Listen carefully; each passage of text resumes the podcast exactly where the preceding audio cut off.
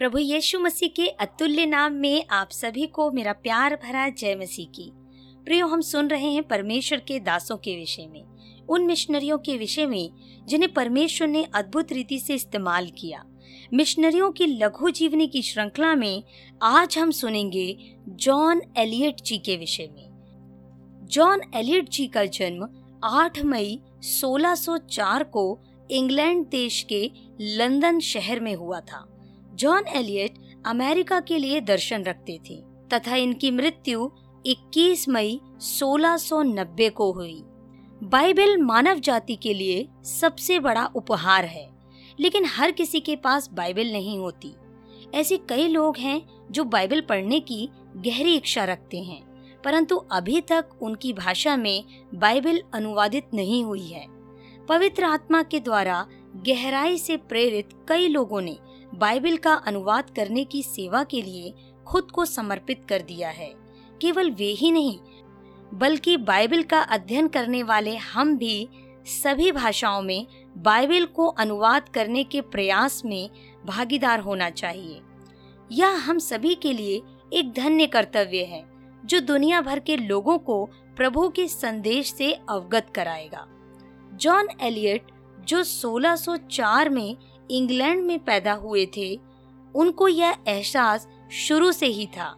यह जानकर कि अमेरिका के अल्गोनुकियन इंडियन लोगों की भाषा में बाइबल नहीं है, वे दुखी थे। उन्होंने अमेरिका की यात्रा की और बड़ी कठिनाई से अल्गोनुकियन भाषा सीखी। जॉन एलियट ने उन्हें अपनी भाषा में परमेश्वर के प्रेम का उपदेश दिया। उनके प्रयासों के कारण 1661 में बाइबल का नया नियम स्थानीय भाषा में प्रकाशित किया गया। वहाँ के लोग बड़े आनंद से भर गए। बाइबल का पुराना नियम भी ग्यारह में उनकी भाषा में प्रकाशित हुआ था, जिसके कारण लोग मसीह के ज्ञान और प्रेम में बढ़ने लगे।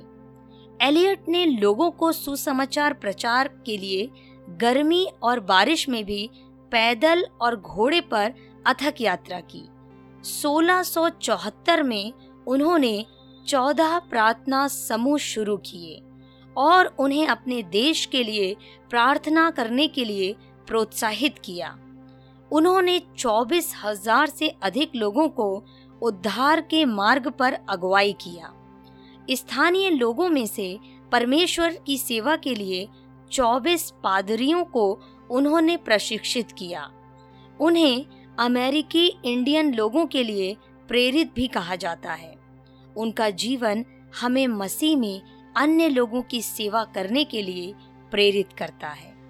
प्रियो, क्या आप प्रभु की आवाज़ सुनकर उनकी इच्छा पूरी करने के लिए अपने आप को समर्पित करोगे? आइए हम प्रार्थना करें। हे प्रभु, जहाँ भी मुझे आप भेजना चाहते हो, वहाँ जाकर आपकी सेवा करने के लिए मुझे हिम्मत दें। प्रभु यीशु मसीह के नाम से। आमीन। मित्रों, आप सुन रहे थे मुनिका की आवाज़ में मिशनरियों की कहानी, जिसमें आज हमने सुना है जॉन एलियट जी की लघु जीवनी। प्रभु, हम सबको उनकी लघु जीवनी से आशीष दे।